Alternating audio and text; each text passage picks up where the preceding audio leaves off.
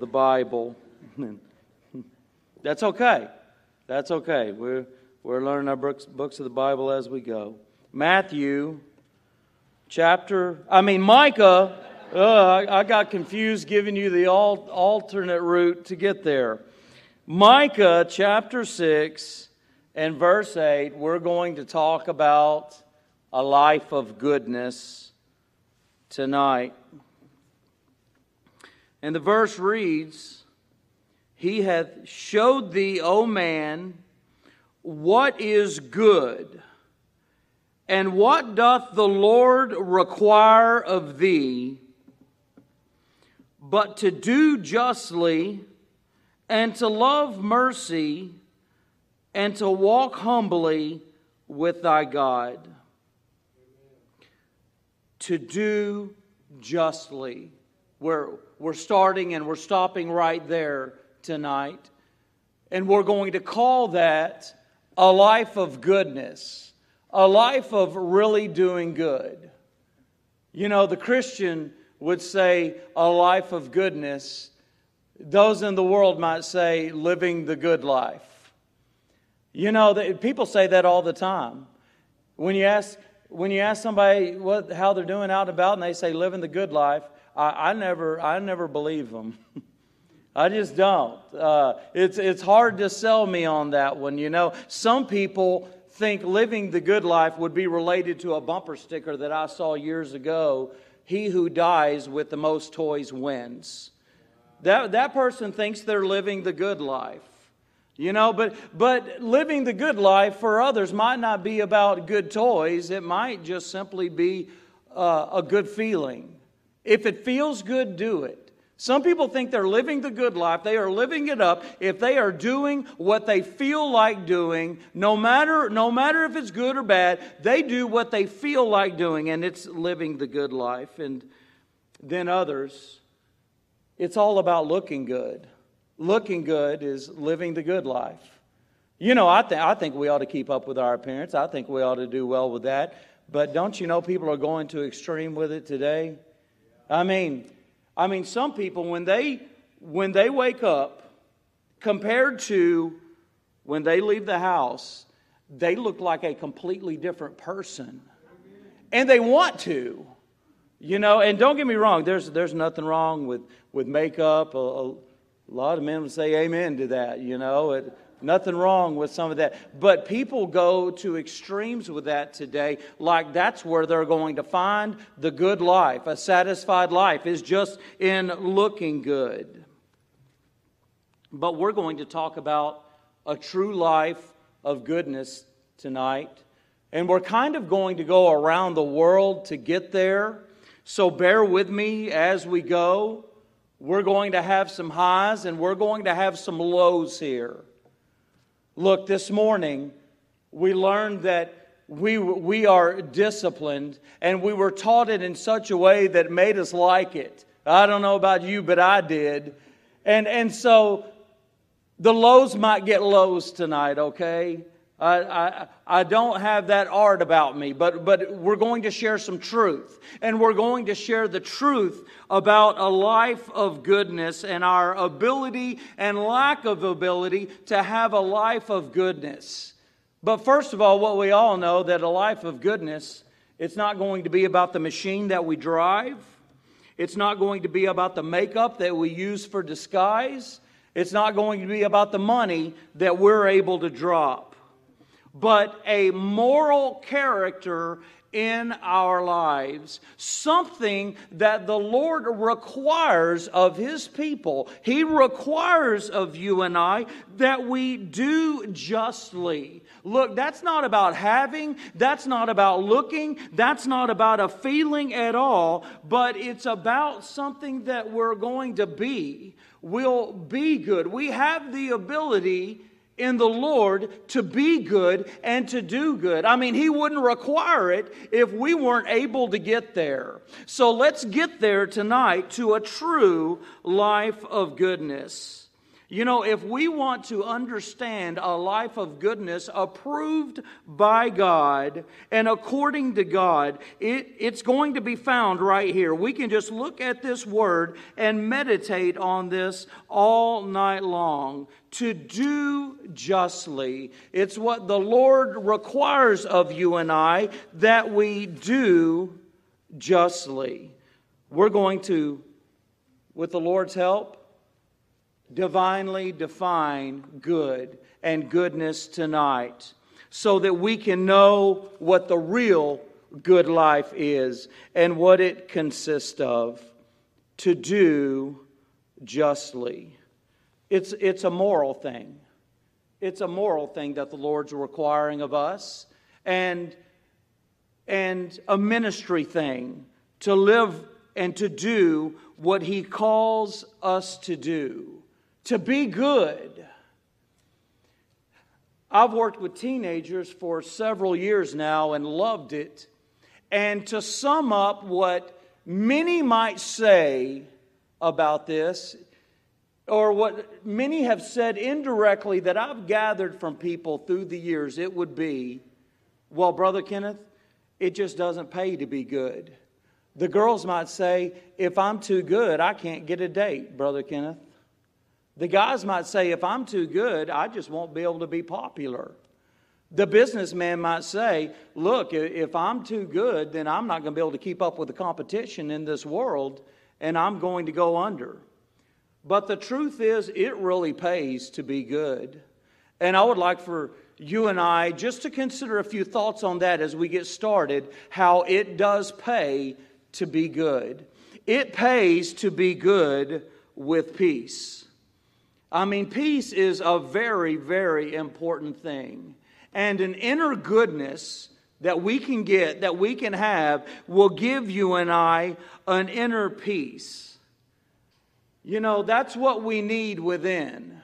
Some people aren't concerned about what's within because they can hide what's within, is what people would want to say. That it's not that big a deal even to a point of almost deceiving themselves about what's really within. But ultimately, we really know what our condition is within. I mean, we have to take ourselves with us everywhere we go. We're, we, we, we know ourselves and we know what's going on inside. A fellow named Edgar A. Guest wrote a few words along these lines, and they go like this I have to live with myself so. I want to be fit for myself to know. I want to be able, as days go by, to look myself straight in the eye. I don't want to stand with the setting sun and hate myself for the things I've done. Wow, as we think about being good and the peace of being good, a good conscience is very important. We, to have this life of goodness, look, there needs to be a good conscience. And we can have a good conscience. It's very important. We can't have a life of goodness without it. It's a tough world that brings tough things on the exterior, but inside, if we can have a good conscience, we can make it. Think about the Apostle Paul who was imprisoned. He was thrown in prison and his freedom was taken away, and his life was threatened to be taken away by execution. And what was it for? It was for preaching the gospel of Jesus Christ. You know, we're sharing a, we just started a letter of Paul on Wednesday night, Ephesians, and he wrote that from prison. How did he not just survive in prison, but how did he thrive in prison? He didn't have to sit and think of some wrongdoing he might have done to get there. He did justly. He did what the Lord called him to do. He preached the gospel. And in Acts 23 1, he says, Men and brethren, I have lived in all good conscience before God until this day living a life of goodness when we get there, we have a sensitivity of whether we're offending God or not with what we do, with the motives of what we do, with why we do what we do, with how we do what we do. He requires that we do right, that we do justly. So we have a sensitivity to that. And that gives a clear conscience. You know, it's much better to have a clear conscience than a seared conscience. That's very important for our lives, for a life of a life of goodness. Paul didn't have to wonder about a life of goodness. You know, you think about Adam in the garden. You think about Adam and how he ran and he, I'll just say, tried to hide from God. You know why he did that? He had a disturbed conscience over what he had done. You know, and we've hid from God before. Maybe in many ways. One, one that comes to my mind, one that comes from experience, is prayer. We hide from God in prayer. Man, we can go to God in prayer and we can we can lay into talking to God and we can talk to him so much that a word wouldn't get in edgewise if it could. We talk to him about what we want to talk to him about, and then we seal that envelope and shut it up with in Jesus' name, amen and we're finished with our prayer, and we know we're no better for it. We, we know we have not prospered in that prayer whatsoever because we haven't talked to God about things that He wants to talk about. We've hid from God before. David, in his event with Bathsheba and Uriah. You think about that event, and maybe terrible comes to your mind, or horrible might come to your mind. But what about miserable? Can miserable come to your mind when you think about David and after this taking place, how this event has echoed and echoed in his mind and within him after he had done what he did? You know, in the 51st Psalm, it's a beautiful psalm of repentance of David but he knew before he wrote that that he was forgiven. But it just went on and on in him, and it was blot out my transgressions, remove from my mind the memory of what I did to Uriah. And that idle time and the situation with Bathsheba just erased this from me. He was desiring as much as he could that this would be gone from his conscience. And, and look, it can be, but we're talking about how important a conscience is and how it pays to be good. We see the cost of doing bad and we think about the cost right now of doing bad. Hey, it pays to be good. It kind of makes me think of Proverbs 3:24. Proverbs 3:24 says, "When thou liest down, thou shalt not be afraid; yea, thou, thou shalt lie down, and thy sleep shall be sweet." I'll tell you what, a good conscience is better than any sleeping pill that you can find. A good conscience. It, it pays to be good, it pays with peace. Another thought, just another thought in this, it pays with perception because we are perceived by others. Others see us and they see our lives. And it pays to be good because of the per- perception. See, because it's not only about us looking within at the conscience, it pays to be good because others are looking on. There are others who are watching you and I. Our lives are never left to ourselves. I don't even bother answering someone uh, in the family of God when they say, What I do is my business, because it's just not true in the family of God. You know, we always affect one another in everything we do. And it's, and it's not that way. Others are looking on. We always influence others in one way or another. And that doesn't have to be negative, that, that can be positive. And we do influence others positively. You influence me positively so many times and lift me up. It pays to be good to do that because we're a good example and we're a good witness to others. After I was saved, for two years, my dad made fun of Christianity. He made fun of it, but, but also, he was pretty crude about it. You know, it wasn't just jokes, but he turned on the TV late at night and he saw TV preachers who were promising him something, something good. They were promising my dad that he would prosper if he'd send him in a little money. And so, I mean, he was confused. He was baffled by what was done in the name of Christianity and really tried to make me put on the brakes and see if I could reverse being born again. Praise the Lord. Let me just say, my dad was saved a couple of years later at 70 years old. But let me also say this he remained having many questions. And as a babe in Christ, he remained very confused because of the perception of Christianity that is put out there by some.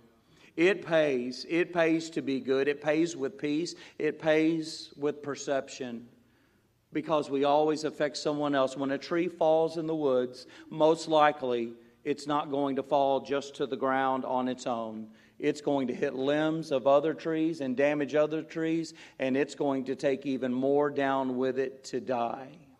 We always affect someone else. We strengthen or weaken one another by how we are perceived.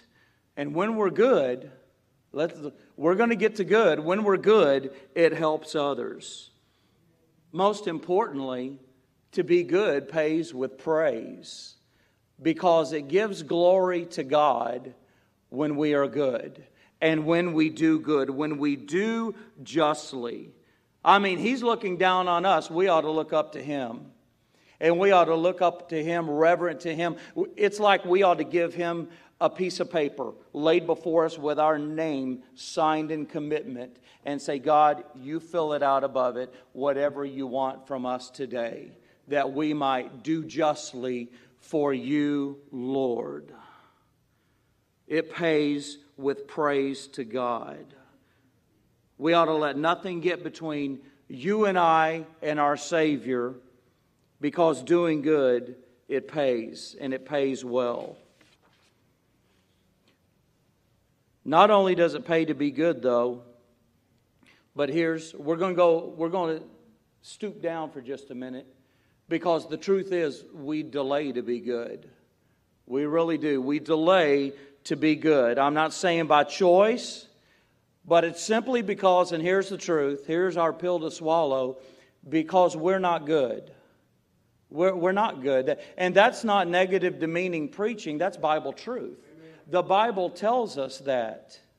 If we have never admitted or seen within ourselves that we are not good, when we have heard the glorious, great news, the good news of the gospel of the Lord Jesus Christ, and we didn't realize that it's such good news because we are not good, I don't know how we were saved. We needed, that wasn't just a little something Jesus did to go along beside us in our good lives and we can be successful. The good news of Jesus Christ is because we are not good. That's Bible truth. The Bible teaches it. Romans 3:10 says as it is written there is none righteous no not one the rich young ruler went to Jesus and he said, Good master. And Jesus said, Why are you calling me good? There is none good but one, and that is God. And then there's the great Christian. I, I guess I love to talk about him a lot. It seems like I bring up Paul a whole lot. Paul was an amazing servant of God. Man, he lived for the Lord. He, he did so many things to live for Christ. He glorified the Lord in his life. Most Christians would say he's the greatest Christian that ever lived. Yet in Romans 7, he says, For I know that in me that is in my flesh dwelleth no good thing. So we delay to be good because the Bible teaches it. So does history. I mean, look at yesterday's news. Look at news for the last decade or last century of the bad news you find. And it's, you can find it everywhere because people aren't good.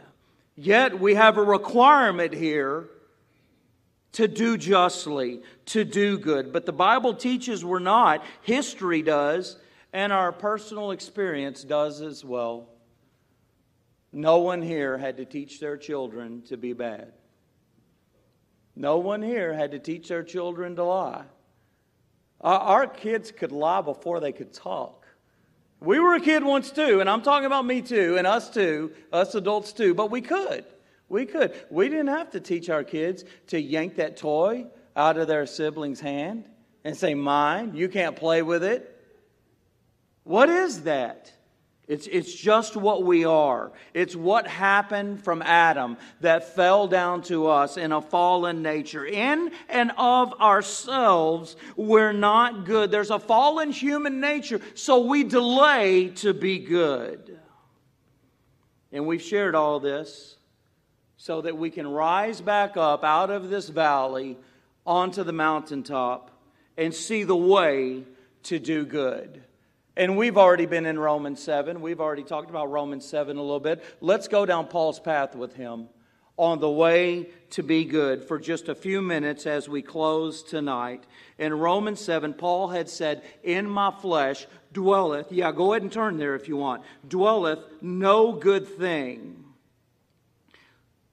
So Paul had to get to the place that he wasn't good before he can get good. Let me say this again. Paul had to get to the place where he admitted, he acknowledged he wasn't good before he could get good. That's a step that everyone humbly takes before the Lord and that we see in and of ourselves that that is biblically true. There's good in the heavenly, but there's not good in the inherently. Now, I know the world tosses around the word good real loosely, but we're going to toss it around the way God would have us to use what's really good. Okay? And to visit this clear acknowledgement of Paul before getting to goodness. In Romans 7, there, Paul has said, for I know that in me, that is in my flesh, dwelleth no good thing. For to will is present with me, but how to perform that which is good, I find not. Paul wanted to do good. When he became a Christian, he wanted to do good. But he found out that there was an inability to be able to do it. Something that the Lord requires of us there in Micah, he was completely unable to carry out and to do. By the way, in Romans 7 here, as Paul's writing, he has already been down the road to Damascus. He has already met Jesus. He has already been saved. He has already told the Lord, What wilt thou have me to do? And now, after being a Christian, we enter into his struggle with him. Paul is having a fit here over wanting to do good, and he's not able to do good. And, and, I mean, the things that he would do, man, they're good, but he finds himself doing the things that he doesn't even want to do anymore. He's having quite a fit, and he's in a big struggle over this. I was so thankful to learn this as a young Christian. I thought I was the biggest hypocrite that there was. And, you know, everyone else was just like me, but nobody was talking about it. And I'm sitting here going, man, I'm not like these holy people in here. What is wrong? And, and then we learn from Paul right here. He wasn't able to do what the Christian was required to do by the Lord. And that's true of all of us. We can make a New Year's resolution and we can set out and aim to do some specific good for our life or someone else's life, just something good in some way. We'll set it at 9 o'clock, and by noon, we've messed up that New Year's resolution. You know, we just, we have a problem with it. We must allude to no natural goodness in and of ourselves as Paul did. There's no goodness in this world, in the lost of this world. You know, we want the world to change and we want to stand for something and we want to demand that we see some change in some area and we in of ourselves are slanted in the way we're looking at that and, and, and feeling about it. And, and we can't expect good from those who aren't good. There's a way to get there, we're, we just want to push somebody in there in, in a different way. We must allude to no natural goodness as Paul did and include the dissecting of this miserable condition of desiring to do good and not able to do it. You know, there's something very interesting about Romans 7. I was I was taught this not long after I was saved because I was so miserable about this stuff. And so I was taught this and I was taught chapter 8 and I've taught it time and time again. And then and then I just noticed something. It goes along with what I've always believed about Romans 7, but I just noticed something. And that is in Romans 7, 7 you will find like 40 personal pronouns that Paul is using. You know what? I'm going to go ahead and, and go there and uh, let's look in verses, where should we go? Um, uh, Romans chapter 7, and let's say 15. Verse 15. And look at these personal pronouns here. For that which I do, I allow not. For what I would, that do I not. But what I hate, that do I. If then I do that which I would not, I consent unto the law that it is good. Now then it is no more I that do it, but sin that dwelleth in me. For I know that in me, that is in my flesh, dwelleth no good thing. Uh, verse 19. For the good that I would, I do not, but the evil which I would not, that I do. Now if I do that which I would not, it is no more I that do it, but sin that dwelleth in me. And we could go on and on and on. And as Paul is going through and dissecting his miserable condition, you see all the personal pronouns, uh, some 40 of them. You see some 20 times that he talks about the law of the Lord. And so Paul got saved. And what Paul tried to do that put him in such a miserable condition is that he tried to live the Christian life in his own ability, in his own himself. In Paul, Paul was going to live the Christian life. And he found himself to be miserable. And, and he was going to try to keep the law of God. And he was going to live for God himself. And he was determined to do it. He wanted to do it. He desired to do it. And he found out that he couldn't do it. But we see one name. We see one name after all of these pronouns and all of the talk of the law. We see one name at the end of Romans 7 and that is in the last verse, and it is the Lord Jesus Christ. Paul is thinking the Lord Jesus Christ. Paul found the solution for the fact of how he is not good and he wants to do the good things of God. He wants to do what the Lord requires of him. He wants to be good and he wants to do good, and he couldn't do it on his own. And everyone needs to know that, and everyone needs to see that, that we can't do it on our own, but we can find the solution the way Paul did in the Lord Jesus Christ. His struggle is our struggle. And so he makes this grand conclusion. This is the path that we are on, the path that he was on. Paul's path is that he went from a desire to do good to being in despair because he couldn't do good to deity being the answer of how he was going to do good. See, we're too weak. We're too weak in and of ourselves, and we have to admit that. But you know what we kind of need to tell ourselves sometimes? That we're too strong. Uh, a lot of times, our problem in our mind, it's not true, but our problem is we're too strong.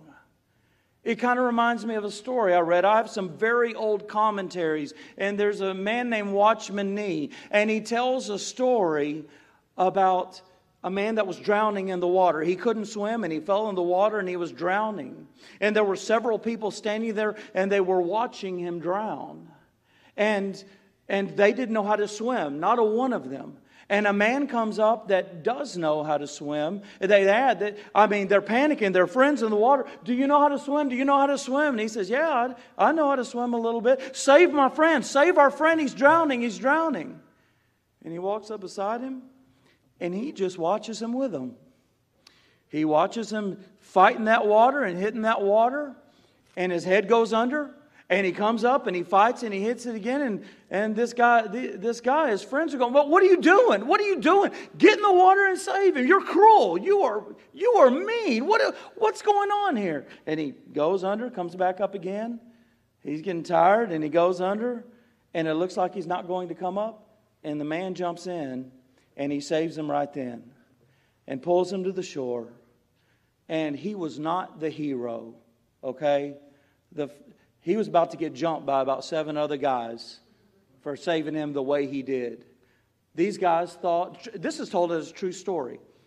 They thought he was saving him reluctantly. Kind of like Jonah in Jonah's business and the way he did his.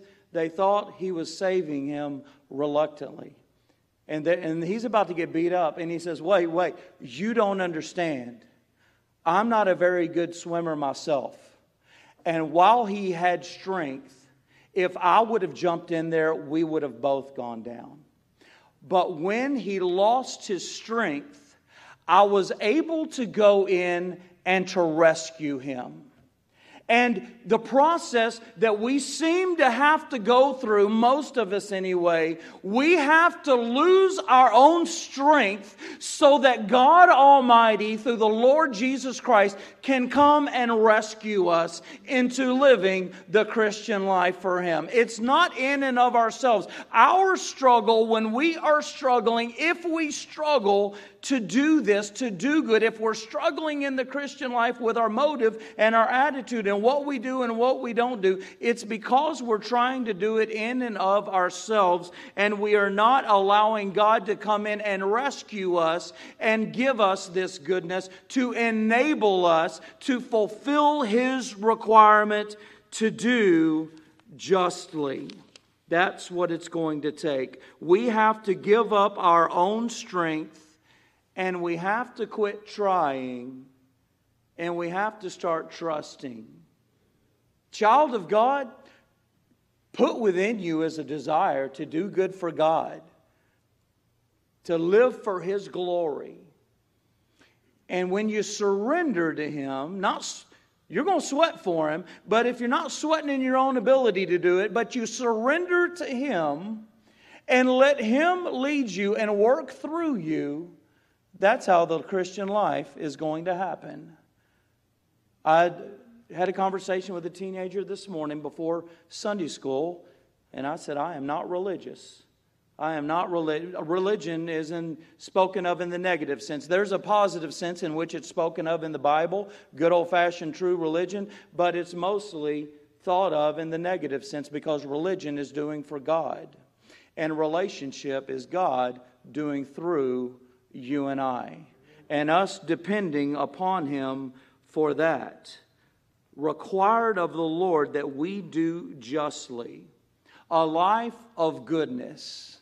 In Galatians 5:22, it says the fruit of the spirit is and there's nine things there and one of them is goodness. The result of the Holy Spirit, the person of the Spirit dwelling within us is goodness, producing goodness in our lives. I told you we're going to be all over the place because I have to jump back to Romans for a second. Because as we looked at all of these specific words in this struggle of Paul that he had with the pronouns, the eyes, and the me, and the laws of the Lord, in chapter 8, that changes. The darkness of Romans 7 ends in Jesus' name and becomes light in chapter 8. Look at Romans chapter 8 now, just one more over where we were. And now, where we had all of, all of this certain type of phraseology with personal pronouns before, now he writes, There is therefore no condemnation to them which are in Christ Jesus, who walk not after the flesh. But notice these words, but after the Spirit, for the law of the Spirit of life in Christ Jesus had made me free from the law of sin and death. For what the law could not do, in that it was weak through the flesh, God, sending his own Son in the likeness of sinful flesh for sin, condemned sin in the flesh, that the righteousness of the law might be fulfilled in us who walk not after the flesh, but after the Spirit. For they that are after the flesh do mind the things of flesh, but they that are after the Spirit, the things of the Spirit. For to be carnally minded is death, but to be spiritually minded is life and peace, because the carnal mind is enmity, enmity against God, for it is not subject to the law of God, neither indeed can be. So then they that are in the flesh cannot please God, but ye are not in the flesh, but in the Spirit, if so be that the Spirit of God dwell in you. If any man have not the Spirit of Christ, he is none of his. And if Christ be in you, the body is dead because of sin, but the Spirit is life because of righteousness. But if the Spirit of him that raised up Jesus from the dead dwell in you. He that raised up Christ from the dead shall also quicken your mortal bodies by his Spirit that dwelleth in you. That mortal body is the body that we're in right now. And the Holy Spirit of God comes to indwell this body that we're in right now when we trust in Jesus Christ as Lord and Savior. And the Spirit of God does what the Word of God would have us to do through us when we submit, when we yield to the Spirit of God. Do you, do you notice the struggle, the answer to the struggle, and what changed for Paul when he saw within himself his own inability and his own misery of not being able to live and do good in the things of God?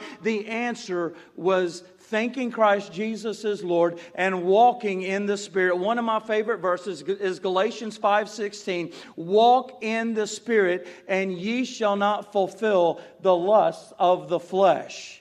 You know, the, the you and I person, we, we just want to, we would just lust for the things of the world. But the Lord in us will have us love the things of Him. He has us love the things that we do for Him, and He enables us to live for Him. It's what He does in and through you and I. We must trust in Christ, and we must yield to the Spirit to be good the Holy Spirit has come to dwell within the believer so that we can fulfill this requirement to do justly from the Lord. He produces his fruit of goodness in our lives. It's the Spirit of the Lord in us, it is not us. And, and there has to be someone here that relates tonight, that just maybe you relate tonight to this struggle, that we have to admit this struggle that we're in, that we can't do this in and of ourselves. We're not meant to, we're not designed to, it's impossible to. But what's impossible with us is possible with God. And there's no doubt that someone needs to drop their strong arm of effort tonight and lean upon the Lord Jesus Christ that He might live through you. We're not going to last in and of ourselves in the work of God. It's a spiritual work, it's not a natural work. It's not for you and I of ourselves, it's for the born again believer that the Spirit might strengthen us to do these things. But then there may be some here tonight that say, Yeah, I learned this long ago. You learned this when you were a baby Christian, and that was, and I learned it about 30 years before that. I, I got you. I hear you in this. And I remember that struggle.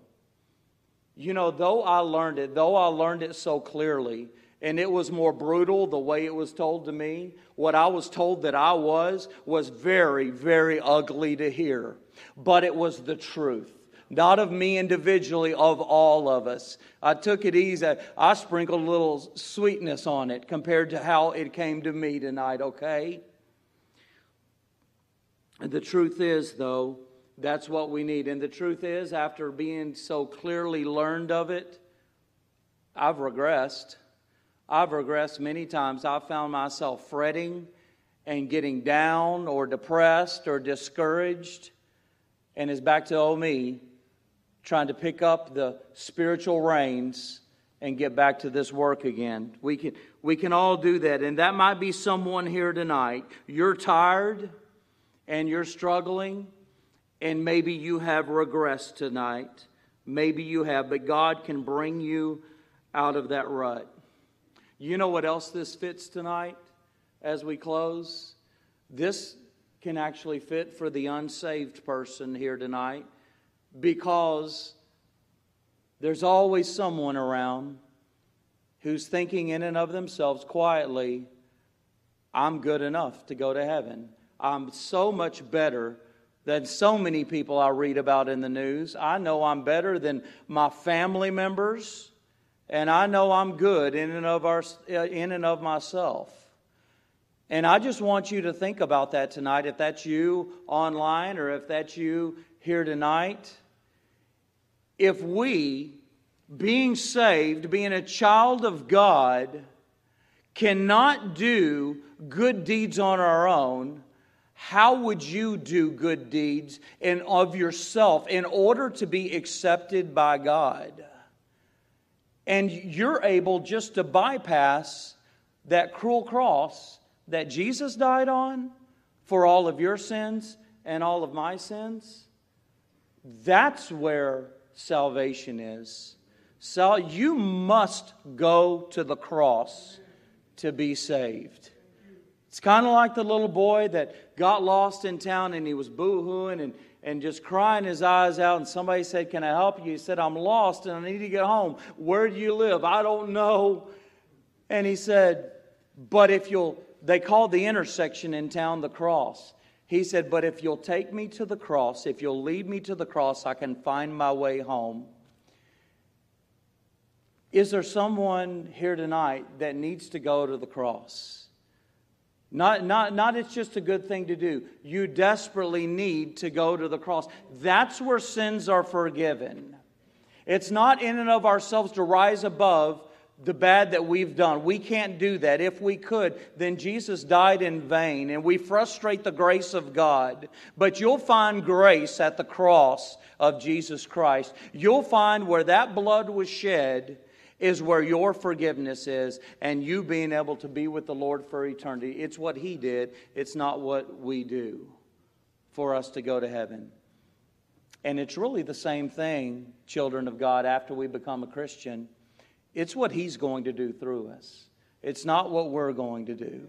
We've got to lose ourselves and we've got to find Him to fulfill this requirement that we might do justly. Let us go to the Lord in a word of prayer, and you do business with God and, and obey God as He speaks to you tonight, as He speaks to your heart without words, not audible, but whatever He impresses upon your heart. You do business with Him, please, this evening.